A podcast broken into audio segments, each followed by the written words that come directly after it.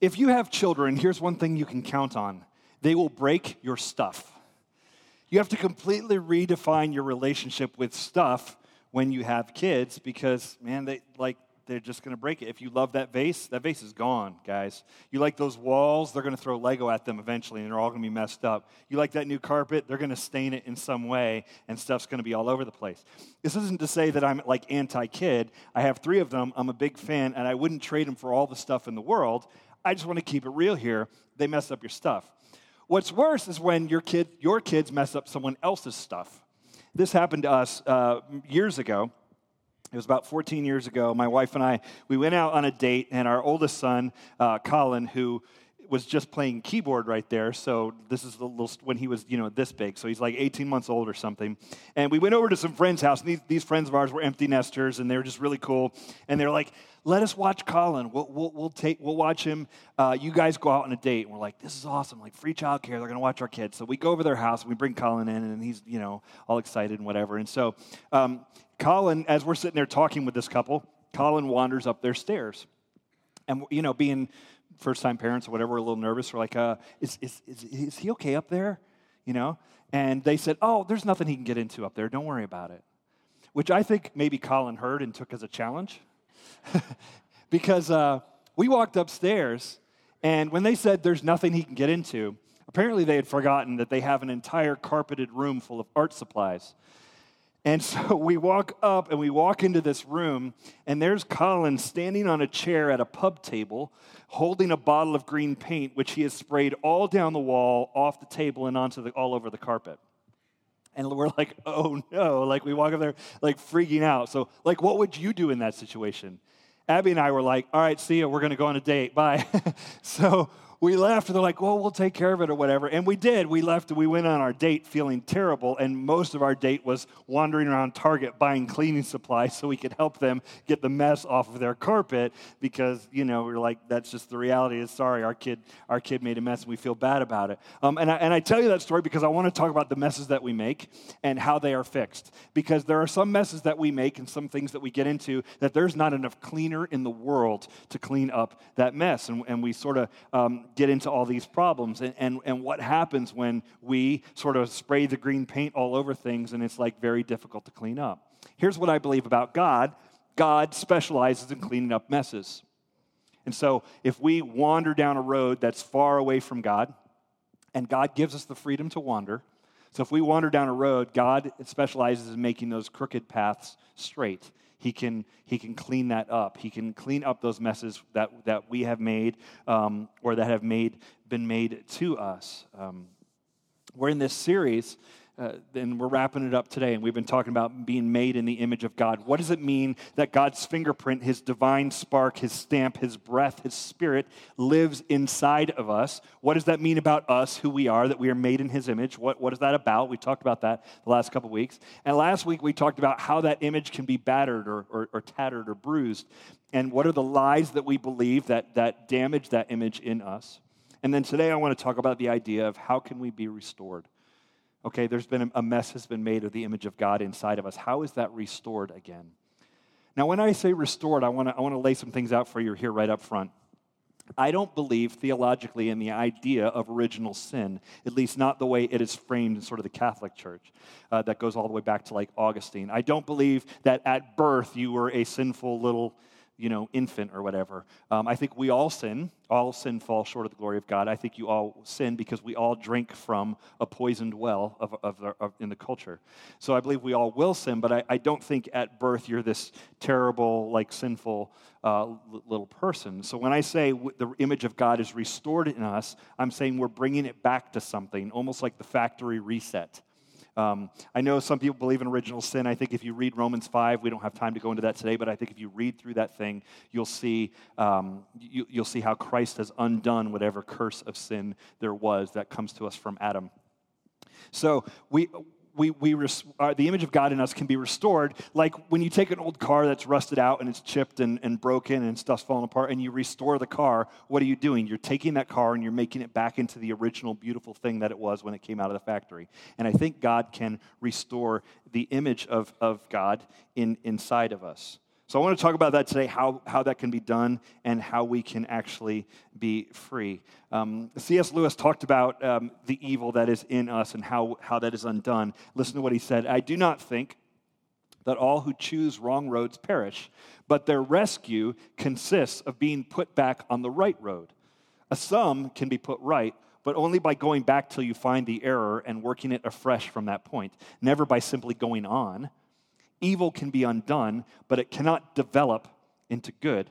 Time does not heal it. The spell must be unwound bit by bit. So, I want to talk about a little bit here this morning how do we unwind the spell? How do we get back to the image of God that is in us? And, and, and, and how does God re- restore us in this process? Um, and I want to start with Romans 1. And I want to tell you right up front Romans 1 is some dark stuff. Uh, when, when you get up and you read scriptures about the love of God, people love that stuff. Like, yay, the love of God, this is awesome. God loves me. This is all great. Romans 1's about the wrath of God. A little less fun than the love of God. Uh, people are like, go back to the love stuff. But I, I think if we are going to live in reality, and, I, and if our faith is going to be based on truth, then we need to understand that, yes, the love of God, that is a real thing and it's a powerful force in, in the universe. We also need to understand the wrath of God and why it's there. Paul's going to unpack that for us in Romans and spend 16 chapters walking through our brokenness and how God restores it. Um, but starting in Romans 1, I want to I wanna go there and let's, let's look at it. He says this For the wrath of God is revealed from heaven against all ungodliness and unrighteousness of men who by their unrighteousness suppress the truth. For what can be known about God is plain to them, because God has shown it to them. For his invisible attributes, namely his eternal power and divine nature, have been clearly perceived ever since the creation of the world in the things that have been made, so they are without excuse. Paul lays out the case for us right up front that we are a mess, and he uses the terms ungodliness and unrighteousness. But I think if we're going to make that very practical and very today, we're broken, guys. The whole thing is broken. We gossip, we cheat, we lie, we steal, we oppress people, we go to war, we hurt other people, right? Of, of all the things I could talk about up here, that feels like the one I don't need to convince you about. If you just pick up the newspaper or you scroll through your feed, you're going to see how broken we are. I think we all get that. Every religion or worldview in the world goes, yeah, something's not quite right here. There's a brokenness to the whole system. And God looks down at that and he has wrath against that. He doesn't like it. And, and we get uncomfortable with that. Oh, the wrath of God, that sounds terrible or whatever. But look, here's the reality. Do you like the brokenness of the world? No, you don't. Do you like it when people cheat and steal and lie and kill? No, you don't. As a parent, do you like it when your kid does those things, when your kids cheat and steal and whatever? No, you don't. Our Heavenly Father, God, also feels that way. And if he didn't feel that way, he'd be something less than God. Of course, he's got anger. Of course, he has wrath towards all the ways that we screw this up. Of course, that's the case. It, it, it, that doesn't mean he's not loving, but it's, it's real. So God uh, has anger towards that. And then, then it says um, that he. Uh, that the invisible qualities of God, his divine power, and, and, and all that, this has been revealed to people. The theological term that, that that theologians use here is general revelation. In other words, the universe displays the glory of God. Everything in, in the world and the universe points us to God. That means even if you don't know the Bible, if you've never met Jesus, if you're living in the outer reaches of the Congo, you look up in the sky and you see those stars. And when you see those stars, you see the vastness of the universe, a, a galaxy, stars that are trillions of years, uh, light years apart. I mean, the incredible universe that we live in, and then this incredible planet that we're on. When you see that glorious sunset, when you stand at the base of the mountains and you look at it, when you, when you stand at the edge of the ocean, you see that when you hear a beautiful piece of music and how that affects your heart, when you see the love of a mother for a child, all of these things are pointing you to the divine. They're pointing you to God. And he said, So we're without excuse. We all know it's there. We all know there's something greater going on in this, in this universe. God's fingerprints are all over it, and it's supposed to overwhelm us. But what happens? Continuing on, verse 21 For although they knew God, they did not honor him as God or give thanks to him, but they became futile in their thinking, and their foolish hearts were darkened. Claiming to be wise, they became fools and exchanged the glory of the immortal God for images resembling mortal man and birds and animals and creeping things. Look, we all knew God. We all know something's up in this world. Even if you're today, if you're like, I'm an atheist or an agnostic or something like that, my guess is you still think, well, something's weird's going on. Like there's maybe there's something out there. Um, I, I, there's, there's, it's a famous quote like, uh, "I don't believe in God, but I miss Him." I think all of us are, in a sense, haunted by God, whether we believe in Him actively or not. We all have a sense that there's something going on here. There's something bigger than us. I remember writer Anne Lamott she tells of her story of being converted to Christ, and she comes from a very like agnostic sort of background.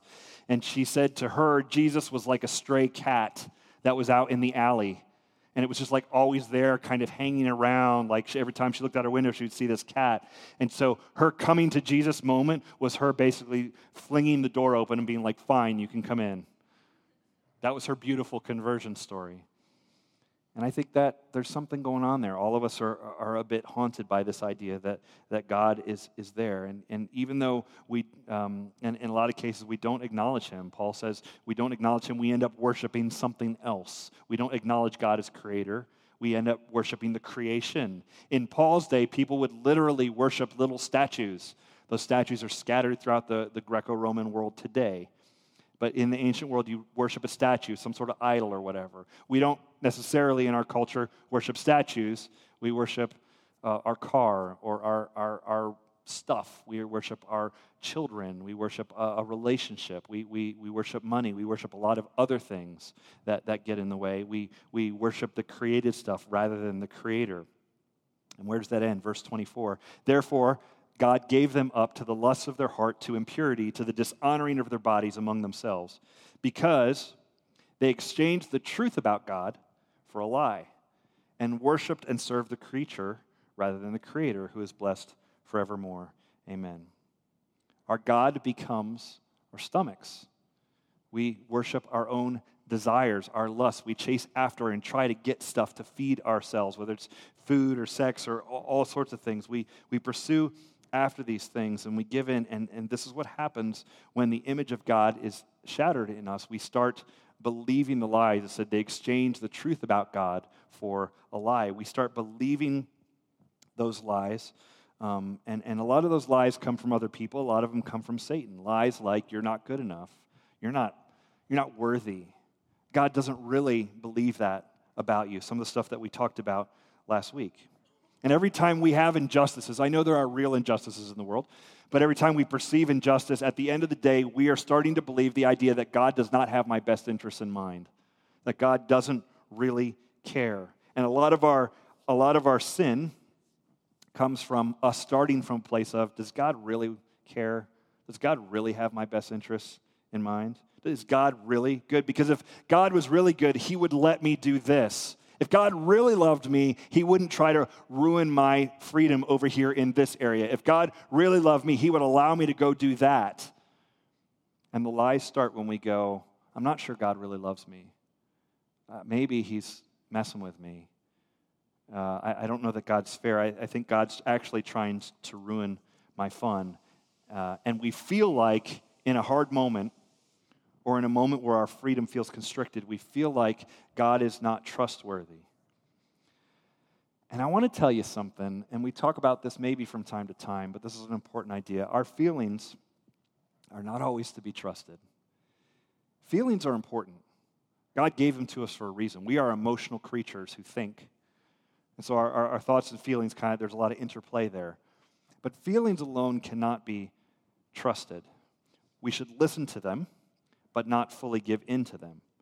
Here's the truth God is good. And when that doesn't feel true to you, you need to check yourself. Truth, God is good. I'm not feeling it right now. There's a misalignment there. You can either believe that God's not good or you could actually start to doubt your feelings, right? John Piper says it this way He says, My feelings are not God, God is God. My feelings do not define truth. My feelings, listen to this, are echoes and responses to what my mind perceives. And sometimes, many times, my feelings are out of sync with the truth. when that happens, and it happens every day in some measure, I try not to bend the truth to justify my feelings, but rather I plead with God, purify my perceptions of your truth and transform my feelings so that they are in sync with the truth. We don't bend the truth in order to justify our feelings. What we should actually do is challenge the feelings and say, What do I actually know is true? And let the feelings follow after that.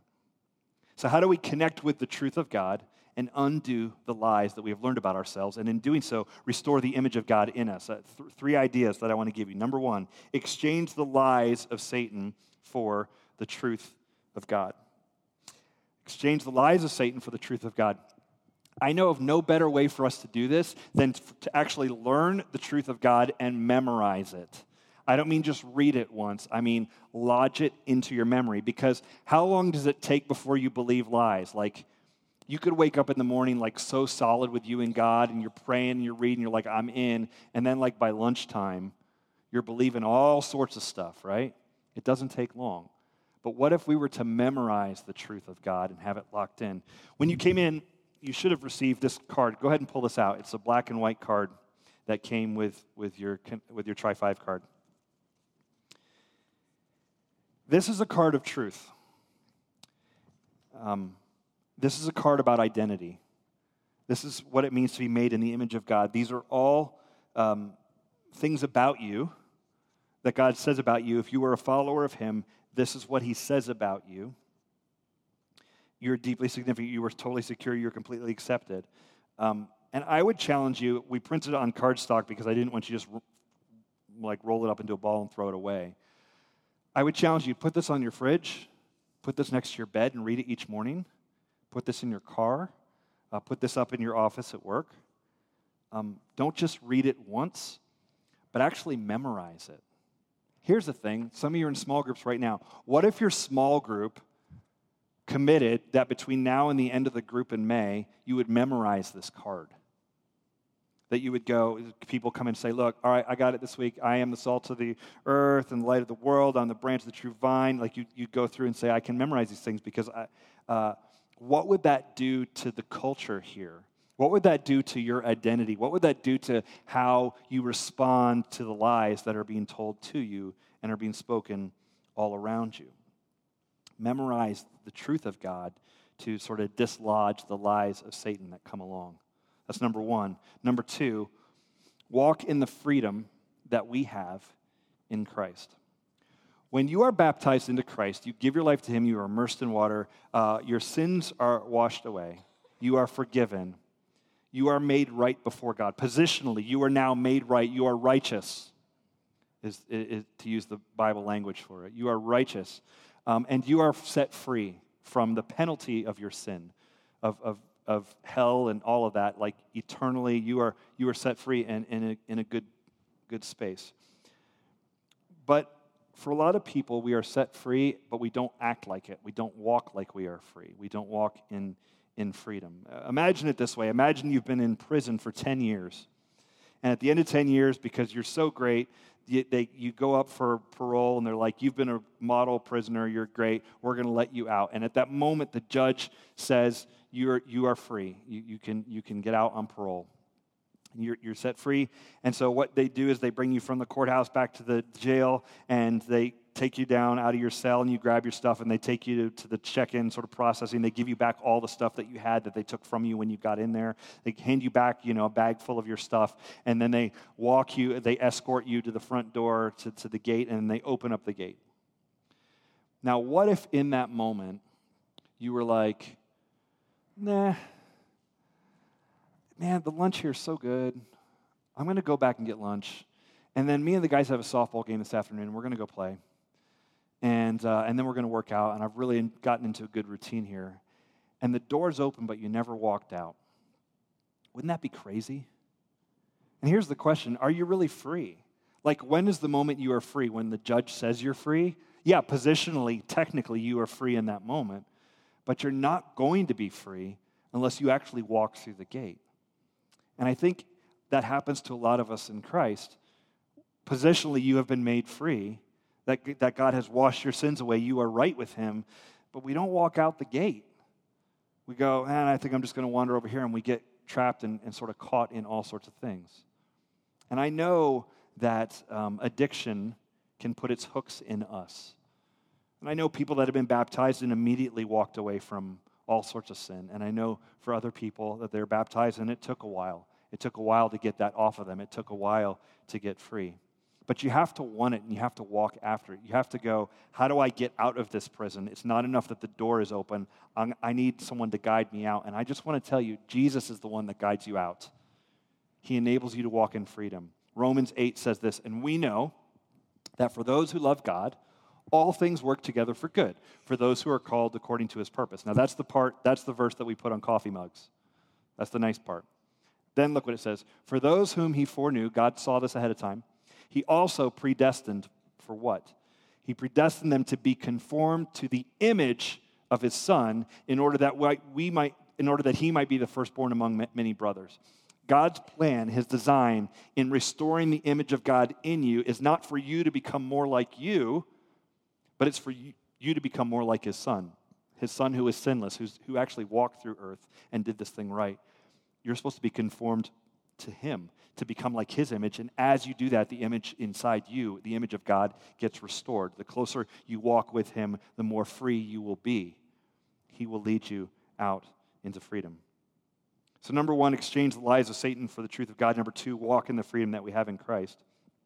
And then finally, this, and this is going to sound contradictory Number three, you have to lay down some freedoms. You have to lay down some freedoms. Um, I, I, want to explain this because it does seem contradictory. You just said, go walk free, and now you're saying lay down some freedoms. Um, and here's what I mean freedom in Christ is not the same as American freedom. Um, American freedom, we love, we love the concept of freedom, right? Like I start talking about freedom, and like the like stars and stripes start coming up out of our bodies. We're like, oh yeah, freedom. You know, you got like I don't know, William Wallace or something. Where, not, not American, but I think you, really any Mel Gibson movie of Patriot or something, we're like, yes, freedom, this is awesome, I love it. But that's not, it's not, it's not exactly it. Um, the kind of freedom we think of in America, when we think of freedom, we think freedom means I can do whatever I want whenever I want. That sounds good. I can do whatever I want whenever I want. This is awesome.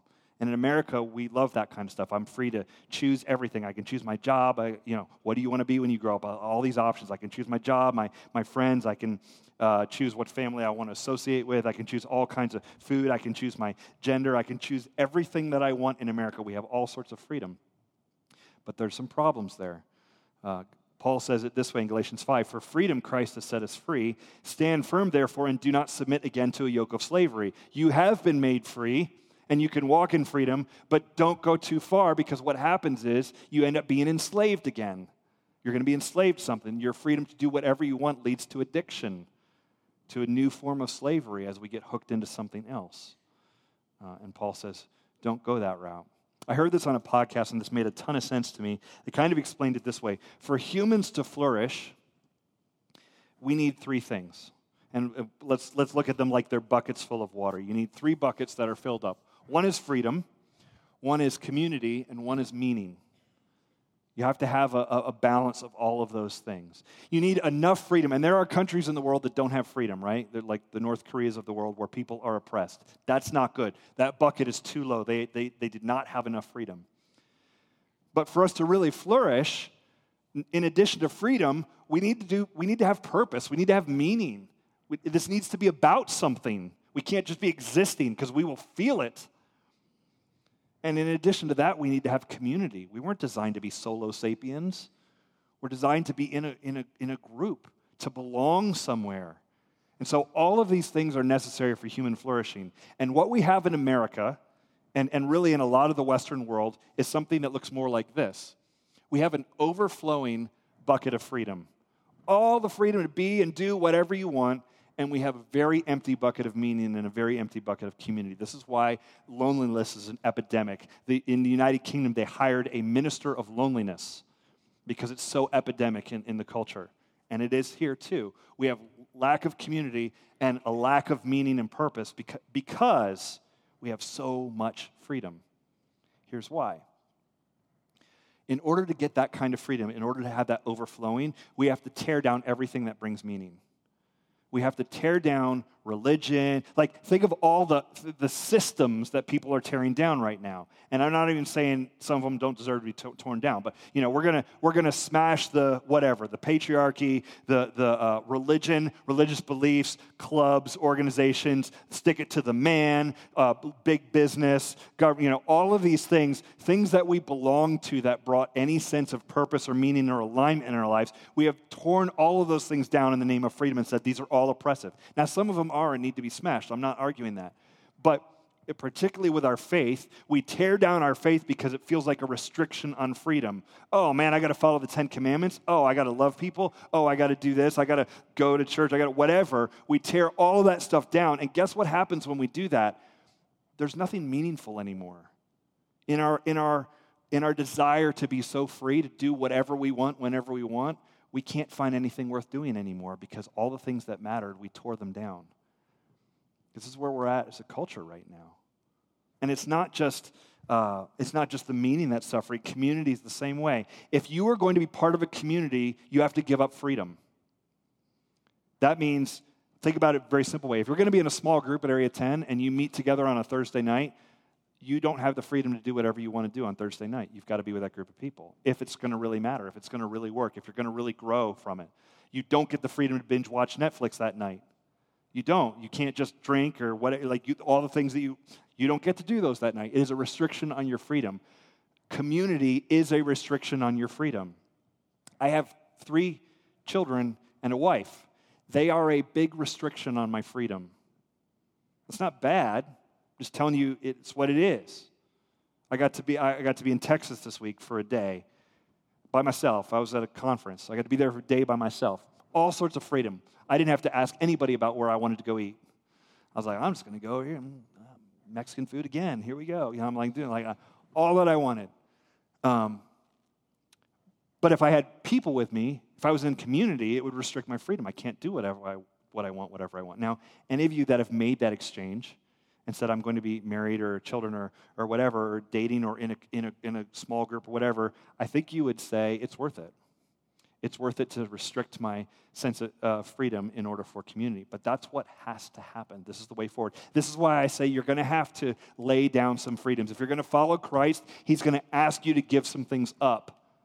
Let's be honest about it. He's going to ask you to give some things up. If you're going to be in a community where we're studying the Word together and growing in our faith and God's Spirit is at work in us and through us and we're becoming disciples, you're going to have to lay some things down. You're going to have to submit to His authority, which is going to be uncomfortable at times, and you're going to have to give some things up that you don't want to give up. You're going to have to lay down your freedom to do whatever you want whenever you want. That's reality. And I'm telling you, that's how we will actually flourish So Christ has set us free, positionally before God. But we have to walk out in that freedom. But we can't go so far in that that we become slaves again. Galatians 5, what he's talking about, that we don't get enslaved again to other things because we're like, I can do whatever I want whenever I want. That ends badly.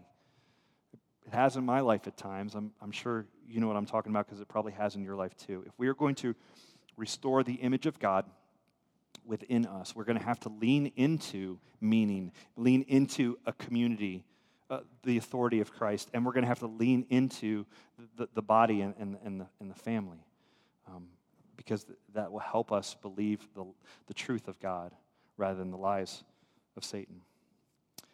When my kids were little, we read this book to them. I don't know if you've ever seen the book, uh, You Are Special by Max Lucado, but it really has a great point and I'm not going to read the whole book to you, but um, if you want to come over one night at bedtime, I might read it to you. Uh, we can follow along with the pictures and we can point at them and, and talk about what they mean. But um, the book is about uh, a little fictitious group of people. Uh, they're not people, they're little, little, wooden people known as the Wemmicks. And, um, and, and I want you to hear um, how, how the story goes, and I'll show you a couple pictures from the book.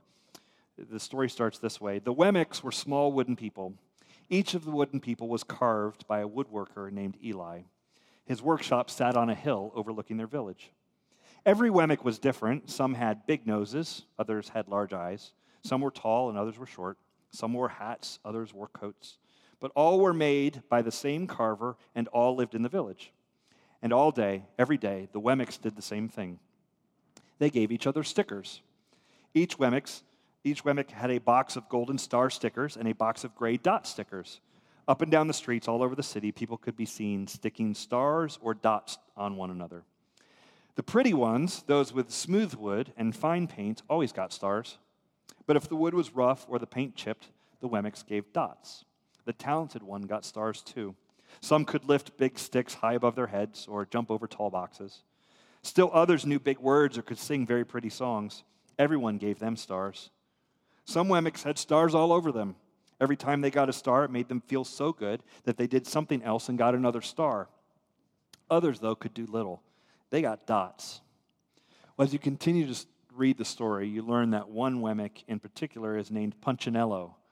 And Punchinello got lots of dots, and he felt terrible until he met a girl named Lucia.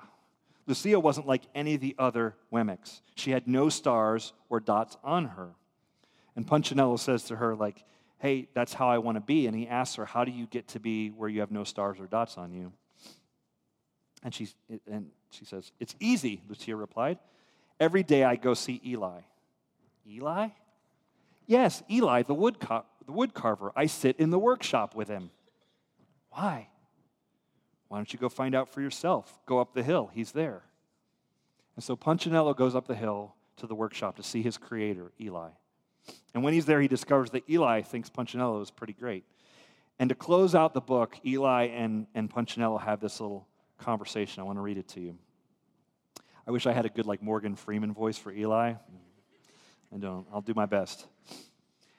Every day I've been hoping you'd come, Eli explained. I, beca- I came because I saw someone who had no marks. I know. She told me about you. Why don't the stickers stay on her? Because she has decided that what I think is more important than what they think. The stickers only stick if you let them. What? The stickers only stick if they matter to you.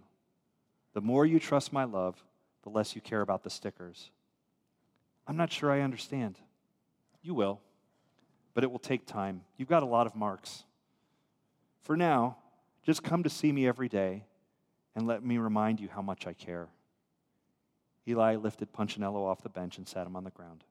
Remember, Eli said as the Wemmick walked out the door, you are special because I made you, and I don't make mistakes. Punchinello didn't stop, but in his heart he thought, I think he really means it. And when he did, a dot fell to the ground.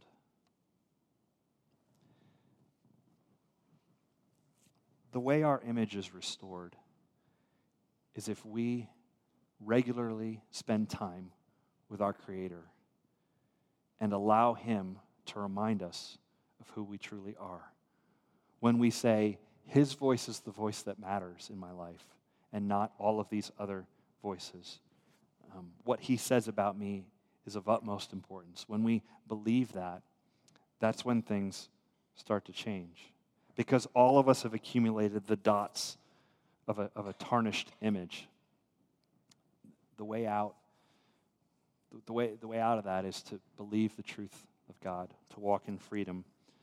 Um, my prayer is, as we wrap this up, my prayer is that we would walk securely and follow after Jesus and know that we are who he says we are uh, and, and not believe all the lies that are around us. My prayer is that we would know who we are and we would know whose we are. Let's pray.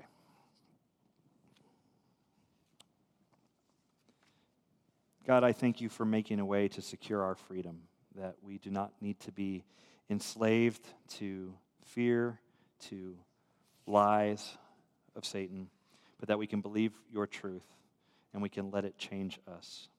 God, I pray uh, for everyone in this room right now that's believing a lie. I pray that uh, this morning it, that it began a process where it felt like the dots are starting to fall off. God, I pray for everyone in this room who has not given their lives to you and been baptized into you. I pray they make that step and say, uh, Man, I want to get baptized. I want to, I want to get going and, and do this and, and walk, walk in freedom. Give them the courage to do that today, Lord. In Jesus' name we pray. Amen.